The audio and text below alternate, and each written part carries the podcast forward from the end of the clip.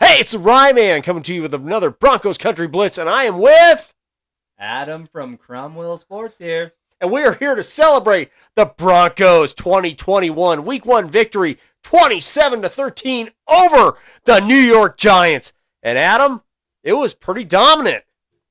They look good. What can we say about that? It looked real nice. You know, and Steady Teddy, he showed me something today. We, we talked about it before we even watched the game, and we weren't sure if he was the guy for the job. Obviously, was the, there was the whole thing with Drew Lock in the offseason and in training camp. He looked the part. He sure did. And with that, you know, I I've never quite been sold on Lock, but I've never quite been sold on Bridgewater either. I love the fact that he's coming over. He is a, a Minnesota guy with George Paton coming in to do the job. I think that the confidence level was there, and he just excelled today. And I love the confidence on fourth down. So the Broncos basically are in what? Fourth down territory, I think twice, three times, and they just keep going for it. And I think that's a testament to Bridgewater, the offense, and what they think they can become. No, no, no, we're not going to punt it. We're going to let you go for it. And it resulted in really, really good uh, outcomes. Yeah, the score with 10 to 7 in that situation was fourth down and some change. I really like the gutsy call in there. There's nothing to lose. If you kick a field goal, you make it. You're up 13 to 7. If they get a touchdown for the Giants, then you're down again. No loss, no no reason to panic there and they came out with a touchdown. Yeah. And Teddy Bridgewater, let's go over those numbers real quick. 28 of 36 for 264 and two touchdowns. That's Pro Bowl Teddy. Yeah, that's a pretty solid game. I mean, that's Pro Bowl Teddy right there. I mean, uh, you know, I don't know if I quite expected that in game one, but I think what I liked about this game the most is Teddy did that. Albert O, who had the fumble and cost us a score early in the game, comes back for a touchdown later in the game. And then we run out the clock with Melvin Gordon, who runs in for the touchdown. I mean, isn't that the formula we, we want? Basically, okay, let's score when we have the opportunity. We have a stout defense. And when we have the chance to run the ball and close the game out, let's do it. Yeah, take your chances. Go for the big one. Go big or go home. Yeah. And for all of you that saw the game, Jerry Jeudy, scary moment. Scary moment. Uh, according to KOA, it's a high ankle sprain, no break. It looked like a break, didn't it? Originally, I absolutely. Oh yeah, yeah. We both went. He's gone. Like we didn't want to say that, obviously, but we're like, he gone. Uh, and apparently, it's not as bad as it looks. And thank good, we need the we need the injuries to go our way this year.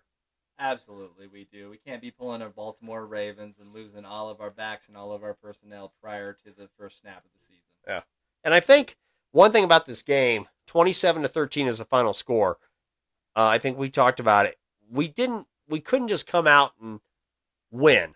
We had to come out and dominate a little bit, and and we did. I mean, really, the last the touchdown by the Giants, the last touchdown was really a garbage touchdown. Yep, absolute throwaway play. Didn't matter. And you saw the sneak right up the middle. Not a problem. Yeah, and and that that was great to see as well. I mean, let's go over some of these numbers. Melvin Gordon, 11 for 101 yards. Javonte Williams, not as good of a day, but he was more of the grind grind horse running back, 14 for 45. And Jeudy 6 for 72. I was I was happy that Fant got involved the way he did. 6 for 62 yards. I mean, that's the Noah Fant we've been waiting for. Yeah, we need a big man with a big body to make those clutch catches and get those first downs. Yeah. He delivered today. And honestly, if him and Albert O can combine on the offensive side of the ball, I mean, think of the possibilities. Who's going to go out for the rat? Who's going to block? You don't know. Absolutely, yeah. That keeps everybody guessing, keeps the opposition on their toes, and we can always pull somebody over to, to make the big play that we need. And let's go to the defensive side of the ball. Von is back, baby! I love that celebration. Down on his knees, just walking around. That looks like they're having a ball out there. They are having fun. Two sacks for Von without Chubb. And you know what? Von is back. The defense, after giving up that early touchdown, went, yeah, no, we're done with this. We are going to shut them down. And the whole defense kind of came together. I mean, Von looked great. Jewell looked great. The whole secondary looked pretty darn good. Surtain got beat on that first touchdown, but he came back and played solid. I mean, everyone looked good. It really felt, I mean, tell me if I'm wrong, Adam, but it really felt like the Broncos turned a corner. It felt that way as a fan that we're back a little bit. Absolutely. I mean, getting that first win under your belt, that's a huge confidence booster. And I see the defense, they held tough when they needed to help to hold out. They were not giving up any extra touchdowns when they didn't need to, with the exception of the end. Again, who cares about that one? You've already got the game on lock. Doesn't matter if they get that score in there. Inside the red red zone, they were money. Yes. And let's look at the rest of the AFC West today. Excuse me, I'm getting over a sinus infection a little bit for our crowd. Uh, feeling just fine, but having to get struggle through this. But you know what? You got to grind through stuff, right, Adam? That's right, just like the old Broncos defense. Exactly. So let's look at this. The Chargers looked okay in the first half, faltered in the second half, and I think they probably would have lost if Fitzpatrick hadn't gotten hurt. The Chiefs barely beat the Browns. And if the Raiders win on Monday night, they're going to win because the Ravens are depleted like the Broncos were last year. So you have to look at the AFC West and go, okay, we, we should beat Jacksonville next week. The Texans blew them out. Okay, this is the Texans. Okay? Without Deshaun Watson or anybody else. Okay, they got Philip Lindsay. We love Philip Lindsay. But other than that, nobody else. And Jacksonville got blown out. And then we have the Jets. It's got to be 3 and 0. It's got to be 3 and 0. They they they they should No, they shouldn't. And if we get to 3 and 0, I mean, it's a longer season this year. But we're in good shape to get to a wild card, just like some of those people that predicted uh, thought that we could could. And I think a lot of it hinged on this game. This game was probably the most split, I think, out of the first three, right? I agree with you. The other two, not that we're saying that they're easy victories, because any given Sunday, we all know that any team can win. However, this was the test in week one, and they proved that they're ready and they look like they're up to snuff. Yeah, and what's funny about today, I think the I think the thing I took the most out of today is is Courtland Sutton. One catch. One catch. The guy that's really in most people's eyes our number one or number two receiver. One catch. So once we get him started, where are we going to go with that? The sky's the limit. Yeah. And KJ Hamler did drop that one in the end zone. Oh, oh, that hurt. Bit, but that could be timing, which is something that we talked about in the middle of the game while we're watching there together, saying, okay, Teddy's working on the timing with the first stringers. We're still working out the kinks. Only upside from here on out. Yeah. And what's that saying? If you if you touch the ball, you should catch it for a wide receiver. He should have had it, but he'll learn from it. That's right. And Teddy will probably get a little bit more mustard on that throw next time because yeah. he'll learn from it too. And I got to give Teddy credit today. Mobility was there. The deep ball was there.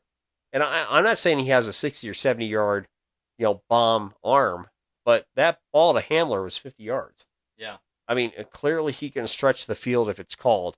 So I think, if anything, Teddy Bridgewater answered some questions today. Absolutely. He stepped up and made the plays when they needed him to make the plays. He came through in the clutch. Yeah. And our secondary show what they're after that first touchdown drive, our secondary show what we all thought.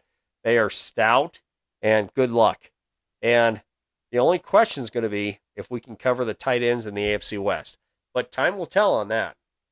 Yeah, Travis Kelce is always a, a threat. As much as we dislike him here in Broncos country, he's always going to be a threat, and Mahomes also. But this defense is looking good.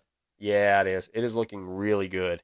I mean, we we have the pieces in place, and I, you know, we were talking about during the game about Fangio and the and the Shurmur and the whole, you know, coaching staff, it's got to be 10 wins. And I think we disagree on this a little bit. It's got to be 10 wins. Adam thinks 10 wins in playoff. I think 10 wins, and they probably get another year. But it has to be 10 wins, period, for them for the coaching staff to be here. Yep, they're on the hot seat. My take is they have to make the playoffs, um, not only because the team needs to succeed, but because Broncos country will not put up with another no playoff season. No, no, we're we're too spoiled in Broncos, country, which I like. I mean, I'd rather be spoiled in Broncos country than be in, uh, you know, Cleveland, even though they're make they're bouncing back, or Cincinnati, or something like that. I'd rather have high expectations. Yeah, that's a good place to be when we expect them to be in the playoffs every year. It sucks when they don't make it.